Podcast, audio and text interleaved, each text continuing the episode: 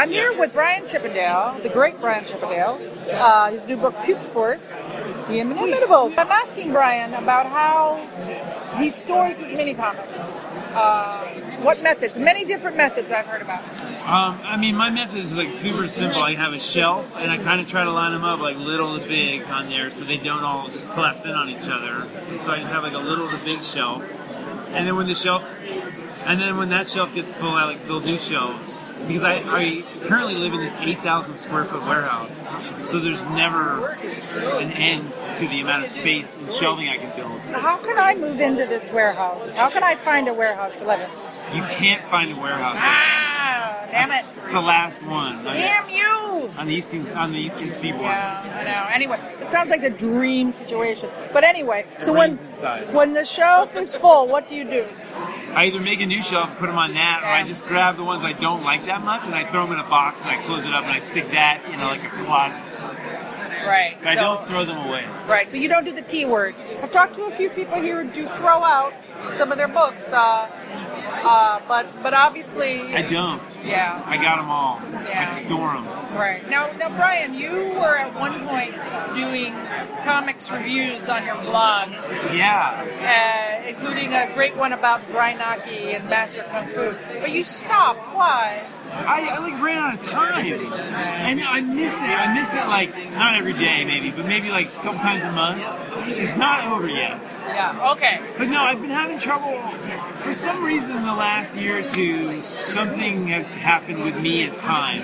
Time is like, but I think it was like finishing this book, and I finished, my band finished a new record, and they were both these like long projects. Sure.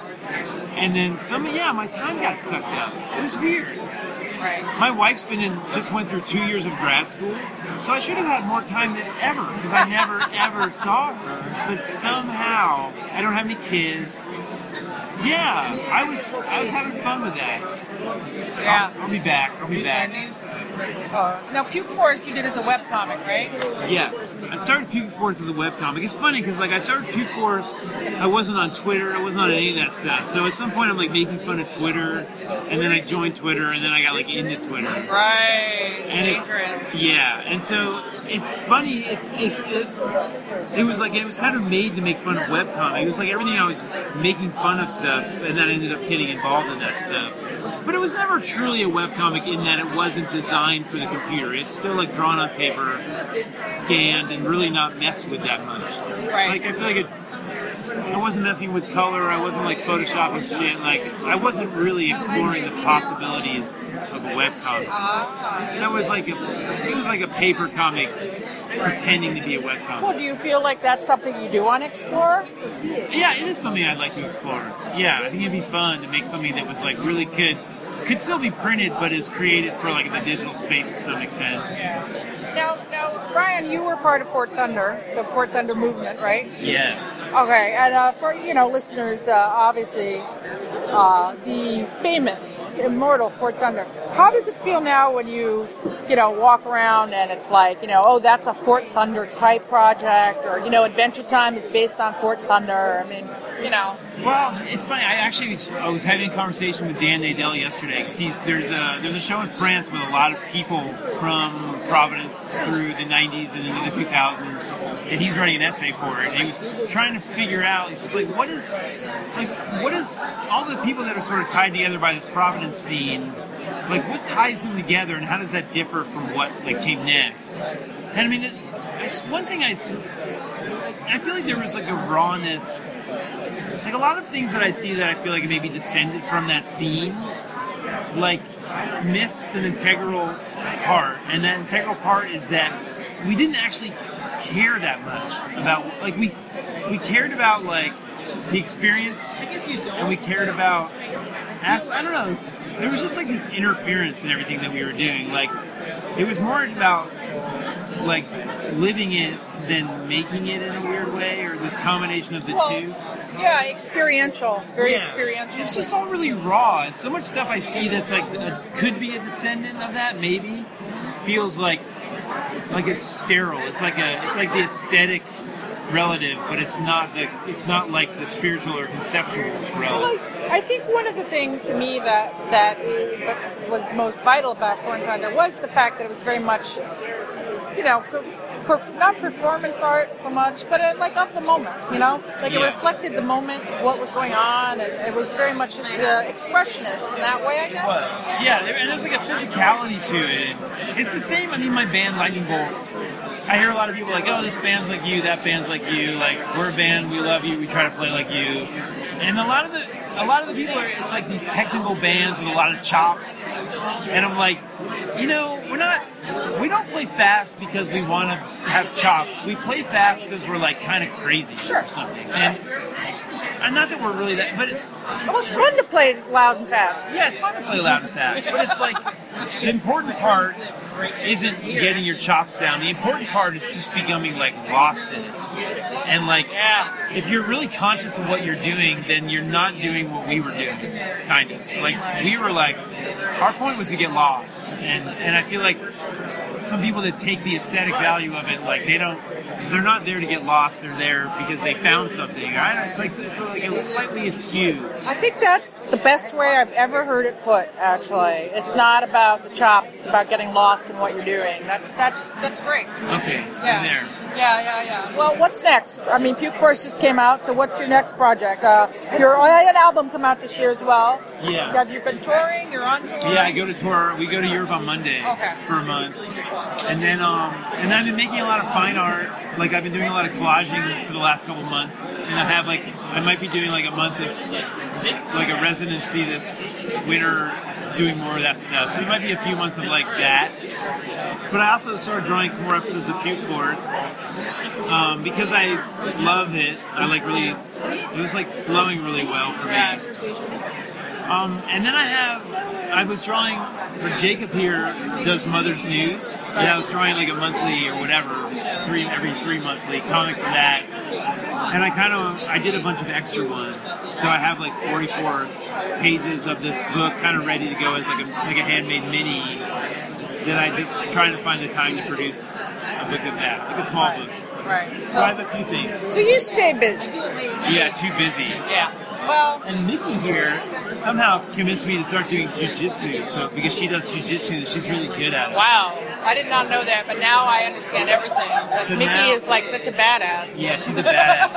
Yeah, she's been doing it for like 4 years, and she can like totally choke me out. Yeah. Oh, wow. She's a badass. We were talking about Mickey Zucchini. How do you say your name? Pronounce your name. Zucchini. Zucchini. I was right. I was right. Just like the plant. Zucchini. All right. Well, Brian, Mickey, and thank you so much for your time and good luck with everything and living in that giant loft that everybody wants to live in. Until the day I get a big wish. Well, there you go. Maybe next summer. Who knows? Yeah. Well, keep fighting the fight, man. You're living the dream. Yeah. Great to see you. Welcome to More to Come, PW Comic World's weekly podcast on comics and graphic novel publishing. I'm Calvin Reed, senior news editor at Publishers Weekly and co-editor of PW Comics World. Check us out online at publishersweekly.com/comics. All right, this week we're at CAB, Comic Arts Brooklyn, a terrific, what we've taken to calling a comics arts festival. That's the distinction from the megacons, but it's here in Williamsburg, Brooklyn, and I have the great pleasure to be talking with Ethan Rilly. Really, excuse me. I mean, that's the way it looks, so that's the way I should say, but I only know from reading your name off of a comic book. Everyone I know pronounces it Riley, so I'm okay with that too. Well, whatever works. Mr. Rilly, Ethan Rilly, welcome to More to Come. But one reason why we're here to talk to you is that you are the creator of Pope Hats. Really, an extraordinary comic series. Almost has a cult status. I kind of walked up here because I didn't expect you to be here, but I had the pleasure to meet you in Toronto, and really great seeing you again. I'm a huge fan of the series. Maybe you can tell our readers, maybe give them a little summary of just what Pope Hats is and is about. Yeah, of course. Pope Hats is my ongoing comic book. I write it and draw it. It's it just collects what I'm thinking of at the time. There is an ongoing story through most of the issues. So in the main story, it's mostly about a friendship between two girls in Toronto. Their names are Francis and Vicky. And it's about how their friendship changes over time as they get deeper into their jobs. And the most recent issue of Pope Hats 4, is actually a break from that story, and it's all self-contained short stories with different characters. That's true. Some of the stories are kind of science fiction oriented, but I admit to being, and they're beautiful stories, as all your work is, but I admit to being completely obsessed with Vicky and Francis, and that the circle of friends you've created around them in Toronto. Yeah, I think when I started this ongoing story about Francis and Vicky, I was closer to their age. I was probably in my mid to late 20s, and so I was kind of living that lifestyle of, you know, like moving to a different apartment every year and getting far too drunk on the weekends and regretting it and having to go back to your job on Monday. And so I think I was a lot closer to the characters then, but I can remember that, you know, the concerns and just like the different emotional makeup I had back then, it's still very salient to me now. So writing it is actually, I feel like it's not a very detached activity. These are people that I've kind of, in my mind, I've lived with for years, and it's actually been kind of difficult to wrap up this ongoing story. Issue number 4 was originally intended to be the conclusion of the ongoing story. Oh, really? And I had such a hard time writing it and throwing out drafts that I wasn't satisfied with that I decided I needed a break. And it was actually really refreshing to work on short stories for a time. But going into issue number 5, my hope is that I'll be able to conclude the ongoing story again. I have to say, what you have sketched in about those characters seems like they could go on almost forever. They're endlessly fascinating. They're so dynamic. I mean, as you describe their emotional life, I mean, that's what's so amazing. And we haven't even started talking about your drawing. We'll get to that. But the character, it's the characterization, the humor, the existential outlook that you paint in these characters as they kind of stumble through their lives and their relationships that make them absolutely irresistible. So I really good luck on ending your obsession with them in one more issue. I really appreciate that. And also, part of the difficulty in actually closing the story is the fact that I'm so attached to them, and I'll have random notes that kind of sprawl into all these different areas, and to write a drama you really have to pare it down to an essential storyline and kind of, you know, follow a certain thread and then tie those loose ends together, and you lose all that sprawling information, those little kind of minor details, and which I have affection for. So it's that balance of wanting them to be full-fledged characters with all those, you know, obscure details, but also trying to just tell a story with a, you know, a beginning, middle, and end. I mean, part of the fascination with the series is that these characters, or certainly Francis, is kind of in this hot, tough, demanding climate of a law firm, and you seem to capture that, or you seem to capture the emotional culture of it without necessarily getting to a lot of details of the law. Right. That's just one part of this whole series, though, that is so fascinating. But actually, what I'd love to hear more is, what is your background, you know, as a cartoonist, and anything else you care to tell us? Well, I mean, I think after... Are you from Toronto? I'm from Toronto. After high school, I think I had like a minute where I thought of going to art school and quickly decided not to. I went to university in Montreal, and basically I was trying to consciously force myself to not pursue art in any way. I thought it would be a sort of a grown-up move to just try to find a responsible career with, you know, stability and security. And I did that. After graduating, I worked in government, the government of Ontario for, I don't know, 5 or 6 years. And during that time, just on the side, I would start kind of experimenting with comics, drawing for my friends. And over time, I started making mini comics. And I think one of the main things that happened was So I had this sort of double life. I was just, you know, living the normal government worker life, and then I also was making weird mini comics. But there was one small show I did in Toronto where Chester Brown, of all people, picked up my mini comic, and he gave me really good, like, just he enjoyed it a lot. And, you know, for me, that was shocking. Chester Brown is a huge hero of mine. Yeah, well, for sure. And luckily, over the years, I actually became good friends with him. So I kind of had a bit more of a sense of community in Toronto of artists, and it seemed like something that was kind of like this magical, idealistic life to just a fun like hobby that people do.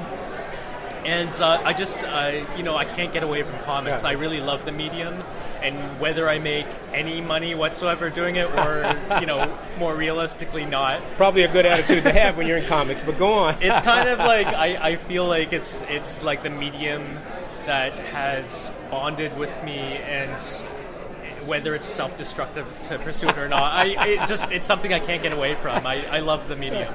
Comics, a beautiful obsession, or are you doomed? Yeah, I mean, it's like, for me, it kind of feels like a mental illness to be a cartoonist. Well, it's like, you know, I can't help it. I'm sorry, you're not guys. The first cartoonist to describe it that way. Yeah. Well, I've had interesting conversations with certain cartoonists, including John Porcelino, who, you know, obviously he deals with a bunch of anxiety, as do I, and the way I feel about it is that, like, if you're a certain type of cartoonist, you know, I'm sure a lot of cartoonists out there are much more healthy than we are, but it's kind of like we have certain obsessive-compulsive tendencies, and cartooning itself is such a minute, obsessive, you know, activity where you're constantly correcting and trying to... Labor-intensive. It doesn't even begin to describe. And it doesn't make sense how much time you spend trying to depict something that takes place in, like, 3 seconds. Yeah. And then it's read in 3 seconds. But the whole act of it is a very positive, creative act. And it's almost like we're channeling all of our obsessive-compulsive tendencies to something that's actually positive, and we can share it with other people. So, I mean, like, I have a sister who's obsessed with knitting, and it's probably, like, kind of a different version of the same thing. She just gets her energy out by making scarves and sweaters. Sure. But, yeah, that's how I feel about it. These characters, I mean, do they represent in any way some part of your own life? Are they completely invented, or...? Yeah, I mean, they're so real. Categorically, they're fictional characters, but they all, you know, it's an amalgam of aspects of me, aspects of my close friends, and, you know, conversations I've been having with friends at the time. You know, there are characters that you probably wouldn't assume have any connection to me, like Vicky. She's a very extroverted person, and I am not so at all.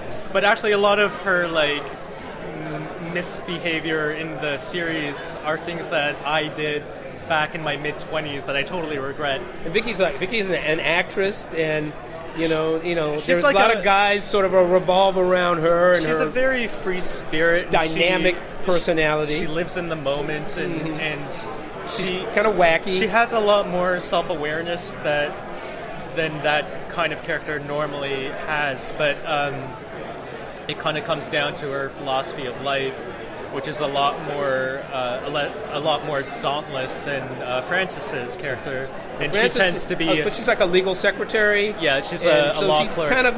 She's interesting and insightful, but she's kind of rooted. Yeah, and she sort of provides this, you know, anchor or something for Vicky to revolve around to a certain extent. Right, and another, like, getting the rent paid and other. And other aspects of their relationship. Well, they have a really good dynamic together as friends, and but you know, they're both each other's protectors and champions, and I'm obviously I kind of a lot of Francis comes from, I guess, my backgrounds, just being a very introverted person and worrying way too much and being anxious. She's the kind of person that you would know would make a lot of good decisions, but you can tell that all of her personal problems she keeps to herself. So yeah, I mean, it's like, you know, there are other characters too, like the coworkers of Francis and a guy who is kind of a romantic interest of Francis's, Peter, and they all kind of are very familiar people to me. May I ask? I mean, where does the law firm culture come from? Do you have some connection with that? I don't mean to be nosy. I mean, a lot of these interviews are sort of meant to destroy the mystery of art, so I apologize in advance. But but your ability to create that culture and the personalities that inhabit it, this obstacle course that Frances has to negotiate in her daily life, absolutely fascinating, because you deal with humor and insight and some sense of the emotional trauma that these characters have to go through in this awful corporate climate. Right. Well, I think it's, generally speaking, it's a climate that I'm fairly accustomed to. I've never worked I've never set foot in a law firm. As a government worker, I guess I had,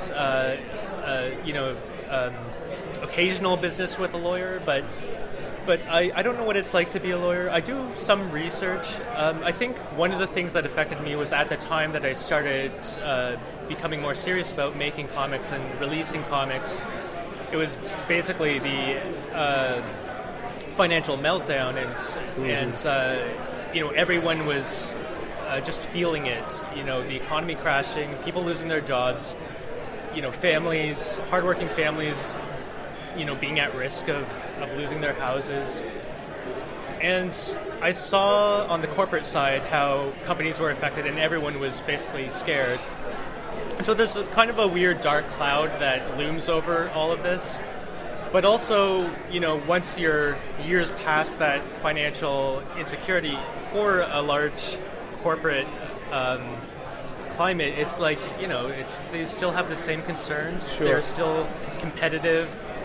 Everyone's, you know, it's kind of a rat race for certain cultures, but that's, you know, it's how they make their money. Yeah. I don't know why, to be honest, like, there are a lot of things that I end up writing about and researching that I don't understand why I'm interested in them. Yeah, sure.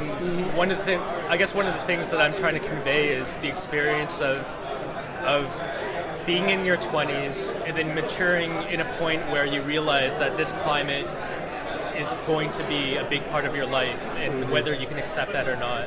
So it's really just about kind of growing up as a person.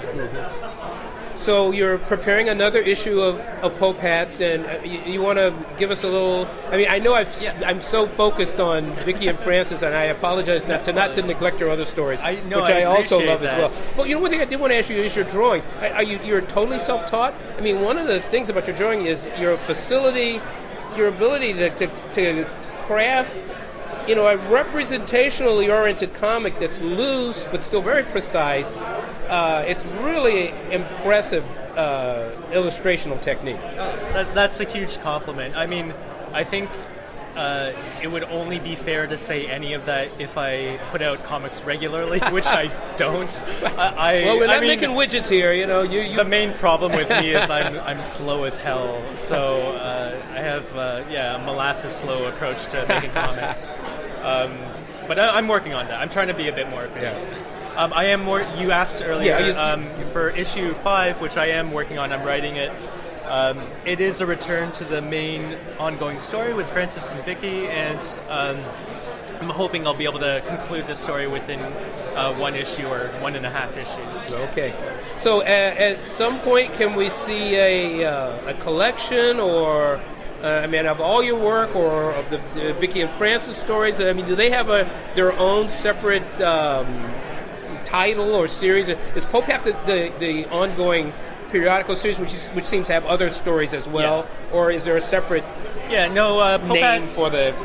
My hope is that Pope Hats will always be something that exists as long as I live. I'll be making issues in my 60s about, you know, getting cancer or whatnot. Can't wait for that. Yeah. Well, you know, I don't know about other people, but it's very reassuring to me if, like, you know, I end up getting addicted to heroin. I'll write a story about that. Yeah. That'll be issue 17. Everything's grist for the mill. But yeah, Pope Hats is just kind of like a placeholder for what I'm interested in. And the story about Frances and Vicky, as soon as it's finished, I'm gonna work to create a collection, a nice tidy collection, and I think it would constitute my first graphic novel. Right. So I'm looking forward to that. Great. Well, you get it out there. We'll review it. I need a book format to review it, but right.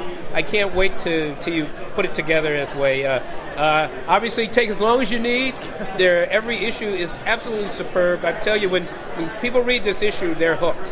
So you got something is working, no matter how long it takes you to work it. Thanks a lot, Calvin. Look, Ethan, thank you so much for being on More to Come. Hi, all right, Heidi McDonald here at Comic Arts Brooklyn. This time I'm with Leslie Stein, creator of Eye of the Majestic Creature. The second volume is out. She's got, pages from the third volume and a book in front of her. Leslie, we're asking people, we all come to these small press shows. We get a lot of small press comics. We get a lot of mini comics. They're different sizes. They're different shapes. How do you store yours? Just give me one second. I'll probably store mine. So I have a box that looks kind of like a box you store vinyl 7 inches in, and I just kind of throw them all in there until it piles up, and then I get a new one. But there's really no good system that I've found yet, because obviously they're gonna fall out of your bookshelf or the wall in between other books. Sorry. So yeah. It's sort of haphazard. Throw them in a box. That's right. Right. That seems to be the consensus. Most people do a lot of box throwing. If you're a pack rat like me, you might have about 10 boxes. Other people, minimalist, one box. But now, when you go through it, do you keep some? Do you? I mean, I don't want to say the T word, but maybe. I do. I don't care. I throw out. Throw out. Yeah, I do. Wow.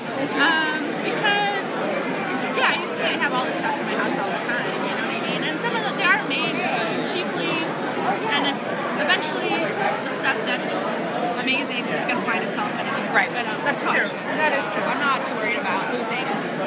Now, your comic, Eye of the Majestic Creature, now do you do this as a webcomic, or do you do it as print? I mean, how does it... I do this for print. I do it as a 2-page spread. Right. I think about it, how it looks in the book. And then I have another project that I serialized on the web that's now in a book that's out from Fantagraphics called Bright Night at Midnight. Right, right, of course, yes. So I kind of played around with both, and I think the most interesting thing with putting it online is, the feedback loop and how that influences the art. Yeah? Oh, we love this, and I'll keep pushing it. But I feel like when you're doing it for print, and I had not put anything online for years and years and years, I was living in this total bubble. That informed the work too. It became, just more idiosyncratic or something like that. Yeah. Do you find the feedback of putting things on the web, though? Does that kind of give you more... Well, it just feeds your ego. Yeah, right? Yeah, but... Thanks a lot. Yeah. Everyone's an artist and they want to be loved, so... Right, yeah. How is your book doing for Fantagraphics? It just came out, right? What's it about? It's about me. I had terrible insomnia, and I was bartending last year, and so I had tons of time to kill at night, and I was by myself, so I just decided to make paintings and drawings every day. So I did that, put it up on Tumblr for a few months, talked to Gary Groth of Fantagraphics, said you want to do a book. We did a book, and it's sold out today already, so I'm happy. Oh, congratulations. Yeah. No, Eye of the Majestic Creature... Is that autobiographical? It's kind of about a family with their issues. It's semi-autobiographical. Okay. The character's based on me, but she has her own personality that has aspects outside of myself. And then she has she lives with her guitar, Marshmallow. Mm-hmm. She's talks, Kalimba, and I think this series kind of. It allows me to play out certain fantasies that, living in the country, being self-reliant, and that I haven't been able to do. That's your fantasy, is to live in the country? And well, I can't drive, so this is not an option for me, really. Right. Where do you live? I live in Brooklyn. Oh, okay. So you live in a place where you can live a very satisfying life without being able to drive. Yeah, exactly. And be independent. That's the most important thing. Yeah, that driving thing, it can be pretty scary. Yeah. So, especially in New York. It's probably the most terrifying experience I've ever had, driving in New York. Oh, I have a phobia. I grew up in Chicago, and even then, I tried to take driver's ed, and I just flip out every time I was behind the wheel. likes to do it. But I think a lot of cartoonists can't drive. Like Noah, you can't drive. You can't drive. We're sorry, this is Noah Van Sciver. Here is Leslie's table man. Noah, how do you store your mini comics? I just throw them in several boxes all the time. Yeah. Throw them in a box method. Now, I talked to one person who's actually a publisher who's like, oh, well, I went to... Crate and Barrel, and I bought these bookshelves, and they're the perfect size. I have them organized, and sounds good. Yeah. So it's kind of the dream, maybe. So, So you don't drive either? No. Didn't you? Weren't you living in Denver? Yeah, but you don't need to drive to live in Denver. Denver's pretty compact. Yeah. You don't have to go up and down mountains. Like that would be my phobia. That's not. Denver's like on the plains. It's not in the mountains. So yeah, it's just like small city. Okay. My knowledge of geography outside of New York City is very limited, just like that New Yorker cover. Oh yeah. You guys. Noah, you kind of vary between autobiographical and made up comics, right? Yeah. What decides what you're going to do, or which is which? I mean, what inspires you? Inspiration, I guess. I don't know. That's a hard question for some reason. Yeah, I don't have an answer. Okay. Just you wake up in the morning and you're like, whatever I feel like doing, I'll do. That's how I feel about it. Yeah. It sounds like a stupid answer. Like whatever. I don't know, but it's fine. You do what you do. Yeah, you just pops in the old game, Yeah. Well, you guys, thank you so much for taking a few minutes to talk about us with our your shoe boxes. So, and Leslie, Noah, thank you. Good luck with the rest of the show. Thank you. All right, I'm here with Barry and Leon, the Secret Acres duo here, an amazing publisher. But right now, Leon, we're talking about how do you store your mini comics. We all come to these shows, we wander around, we get so many amazing books in different sizes, in different shapes, in different colors. What do we do with them when we get home? How do you store them? 1,000,000 years ago, when we first started, we were going through thousands of mini comics a month, and that's actually not much of an exaggeration. We used to put them in milk crates and hanging folders. Ah, the hanging folder method, yes, I see. Which was good, because it was good for organizing them alphabetically. But the watershed moment for me, I found a bunch of nesting tables. I can't remember if it was IKEA or West Elm or something like that, but they're perfect, because you can stack them, you can mush them together, you can set them lengthwise or heightwise, and they'll hold pretty much anything perfectly. Wow. Every single person who has seen my mini comic setup has wept. Wow. It's so beautiful.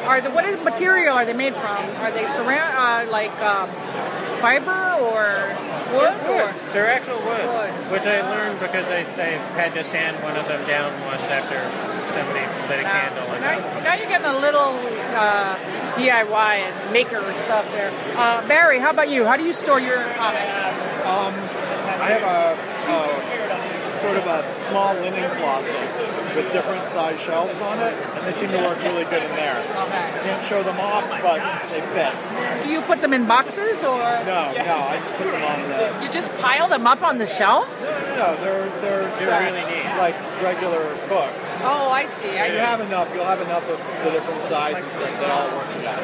Wow. Yeah. I actually have several different ways. From IKEA, about 10, 12 years old. It was just before the digital revolution, and it's a CD cabinet. It's the ultimate CD cabinet, and it's really the right size. Unfortunately, it's still full of my CDs, so I haven't been able to fully utilize it for my mini comics collection, but it is actually perfect. One outmoded technology, I guess, for the next. Tell me how things are here at Secret Acres. What do you have new here this show? What's going on, or not new? For this show, we got nothing. We have no news for Gab, which is very strange. And circumstantially also kind of strange because we have no artists here officially. We had Brendan early, but he has to teach today, so he'll be back later.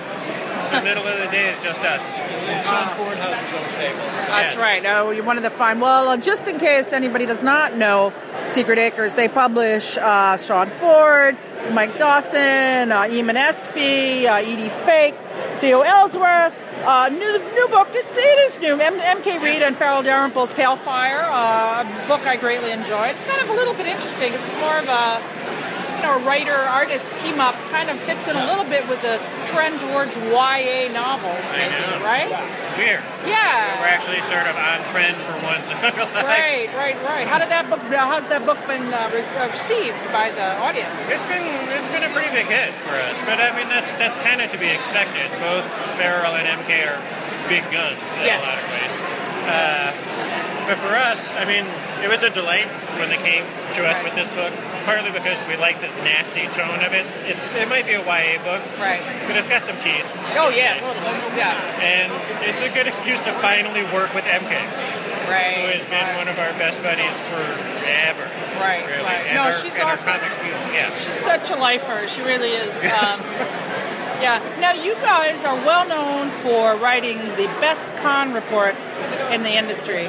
Tell me how you do them, because of course, Leon, you're one of many people that I used to work with, so I know you and your sense of humor quite a bit, and I detect it from time to time, but Barry, you're like really, like, how do you guys collaborate? How do you do it? Leon usually writes them. There's probably only a handful that I've done.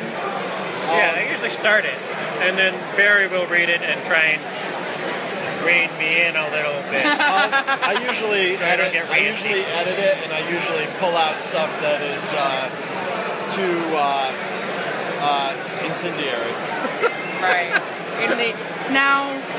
Is it more incendiary in this small world of the comic arts festivals than in the big world of the cons, perhaps? Or I mean, everybody knows everybody else. Yeah, so. This is a more of a community thing than a transmedia expo. Yeah. That's fair to say. Yeah. And yet, you are quite candid in your reports. Yeah. Why did you decide to go that way? I guess it started. It started in 2010. We kind of got in trouble a little bit in 2010, and then at the end of the year, we decided we were actually going to write about what we were going to do the following year in 2011, and we did our first year-end recap, and it became a sort of recap of everything that had happened in setting up the company, and that was the start of it. The response to it was tremendous. Right. And from then on, we felt like it didn't really have any secrets to keep. Yeah. Well, it is. Hold on. Whoops. Sorry. I'm going to move around here so I'm not keeping you from selling books. Sorry, little glitch there. It is amazing how much response you get when you talk honestly, isn't it? Well, yeah. Because I mean, let's face it. There are very few people in the room who aren't liars. Is really what it boils down to. But I mean, the lying is for good reasons. I mean, it's more like misdirection. It's not about malicious lies. Let's get this straight. It's not like Ben Carson, I beat up people because that makes me seem tough. No, we're not talking about that kind of. I'll save that stuff for like San Diego or something. Yeah. Not this room specifically. Right. But it's I don't know. I think because. Especially prior to the internet, I guess, it was always kind of tough for people who do these kind of comics to keep in touch with one another. Right. Now that contact is constant. Right. There's a lot less reason to be reticent. Plus, I mean, most of the people here I don't think have as much to prove from an industry perspective. It's strictly art, and that conversation never ends. Right. So... yeah, it is good, but I do. I mean, I'm sure I'd join a lot of people in thanking you for your candor and refreshing, take, because, there's a lot of levels of, first it's team comics, and then everybody says that's the dumbest thing they ever heard, and then it becomes like, but then everybody always wants to team up, except for the 2 or 3 people who are real assholes and don't want to team up. But it's like, as soon as one team up is disparaged for being, namby-pamby, like everybody else teams up. And the next thing... it's a carousel. That's pretty much how it works. It is. You know what would be fun? I would love to write a con report for your sake. Oh, sorry, but for one of the major cons. Ah, there you go. I'd report on San Diego for the beat would be hilarious. Well, you know what? The offer is open, wide open, Leon. Anytime you want to contribute to the beat, we will pay you our contributor's fee of a cup of coffee. So that's $5. So wide open. Any books coming out in 2016? Yes, believe it or not.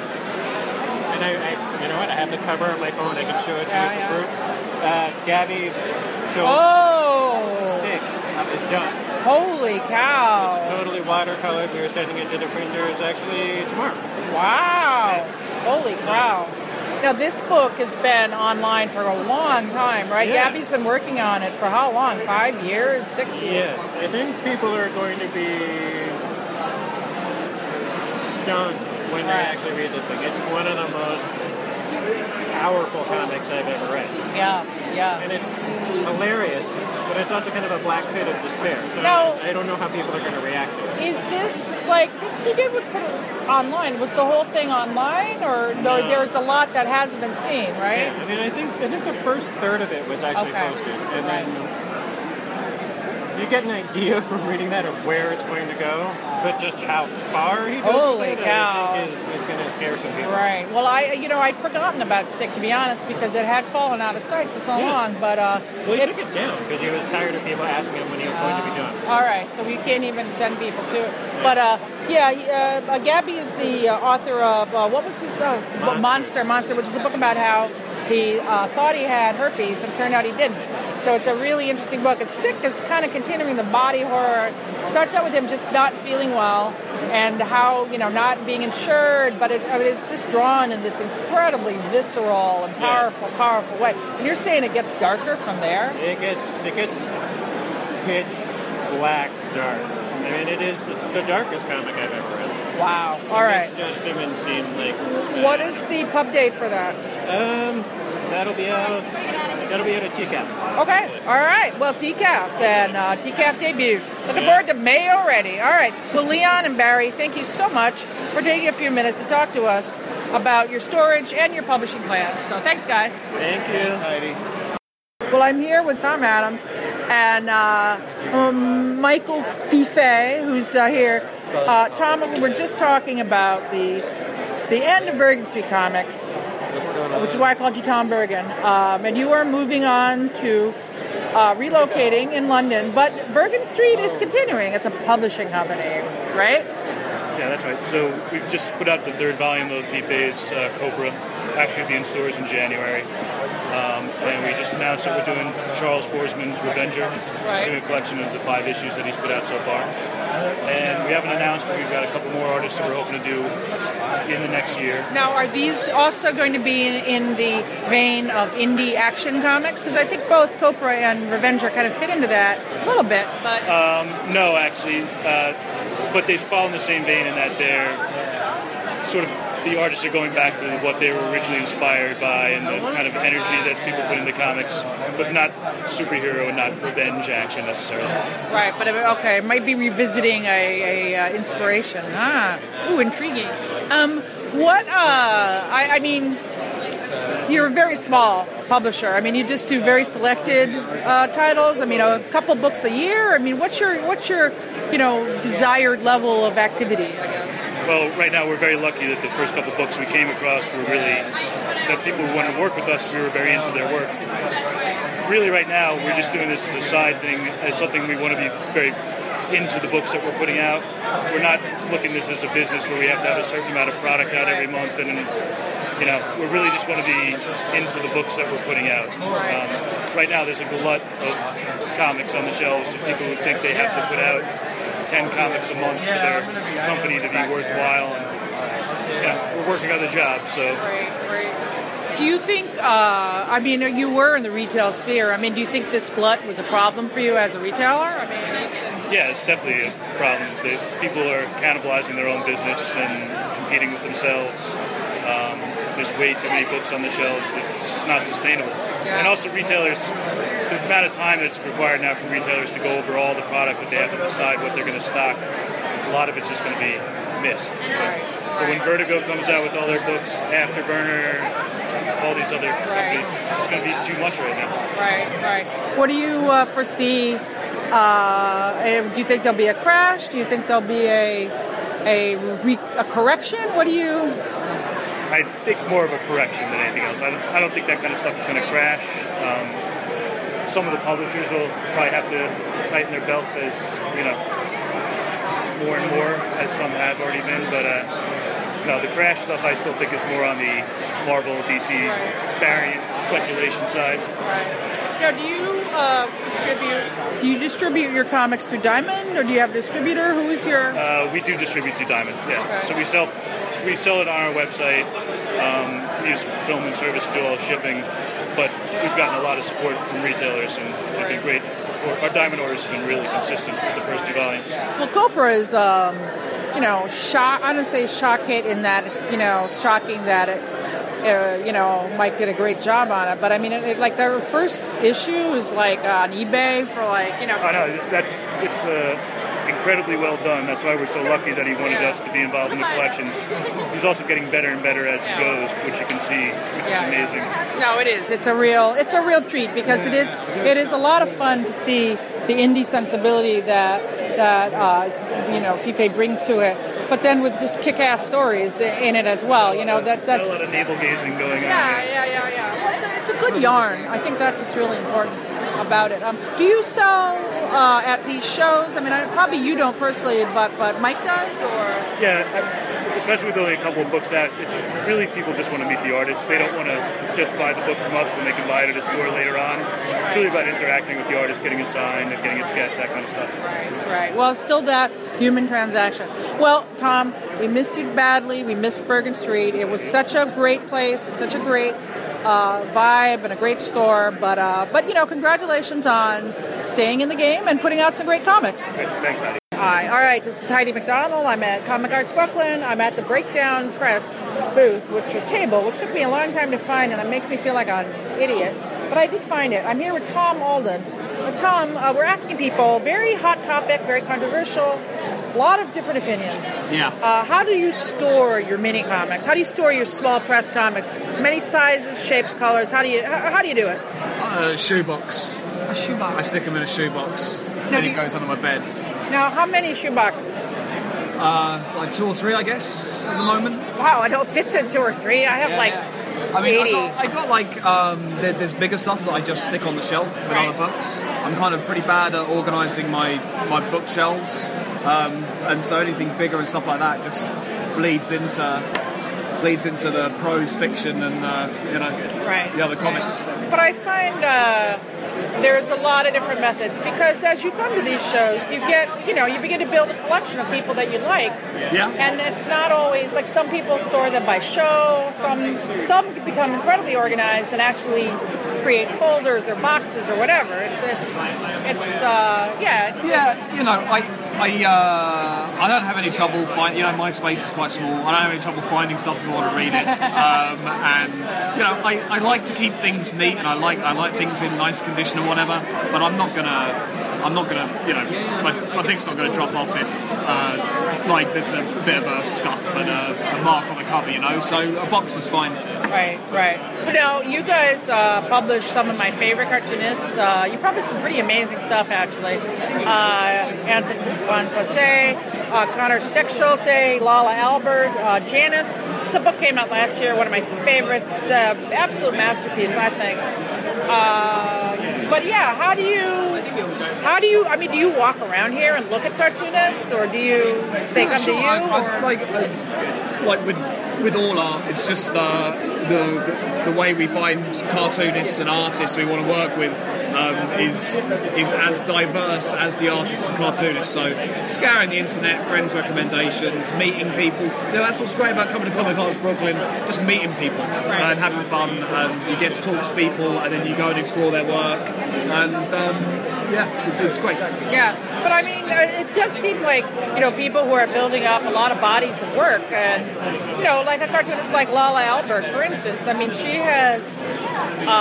she's always been very... I don't even know how to describe it. Her art's very striking and disturbing. Yeah. And it's great. With Janice, I feel like she did this narrative that really took all of her interests and put it in a shoebox. I mean.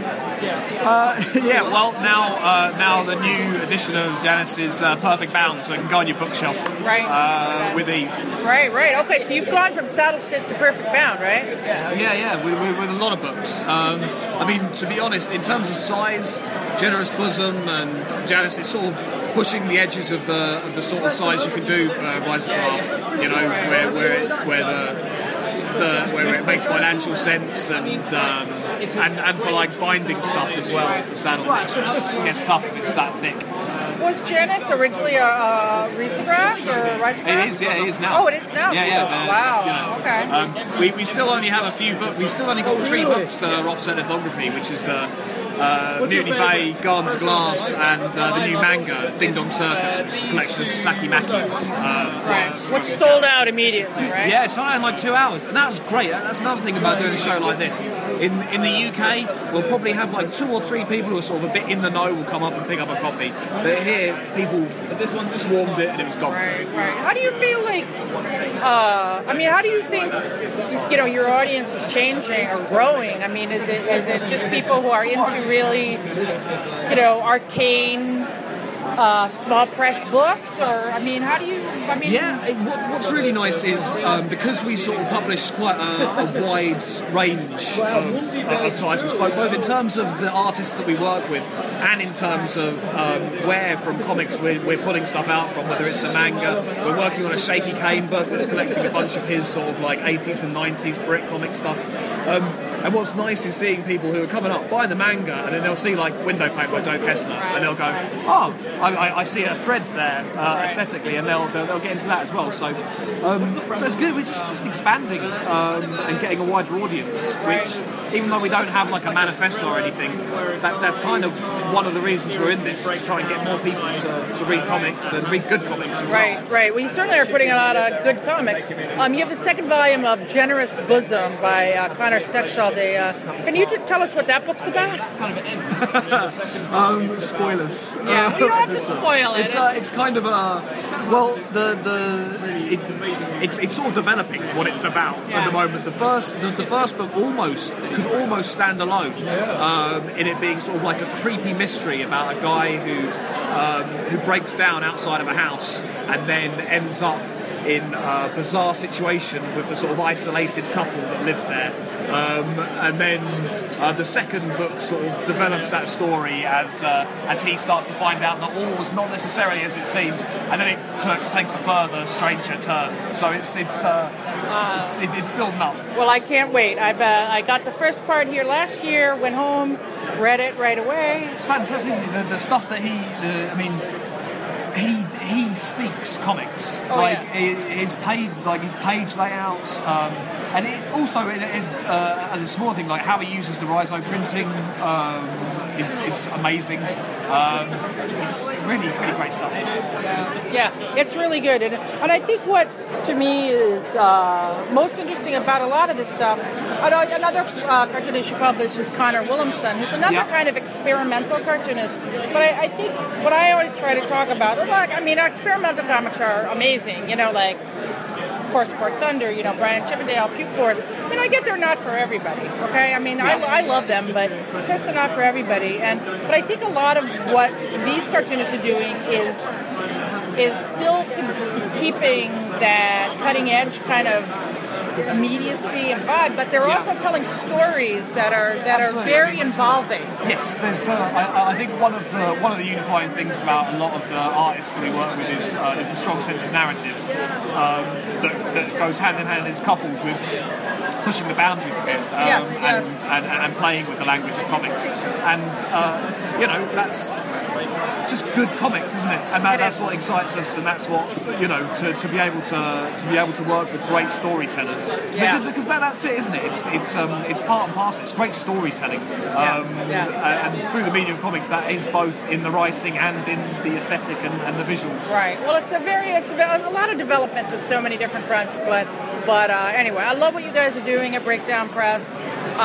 You're publishing, just to me, some of the really cutting-edge cartoonists and storytellers right now. And, thank you for taking some time. Yeah, cheers. And have a good show. Thanks.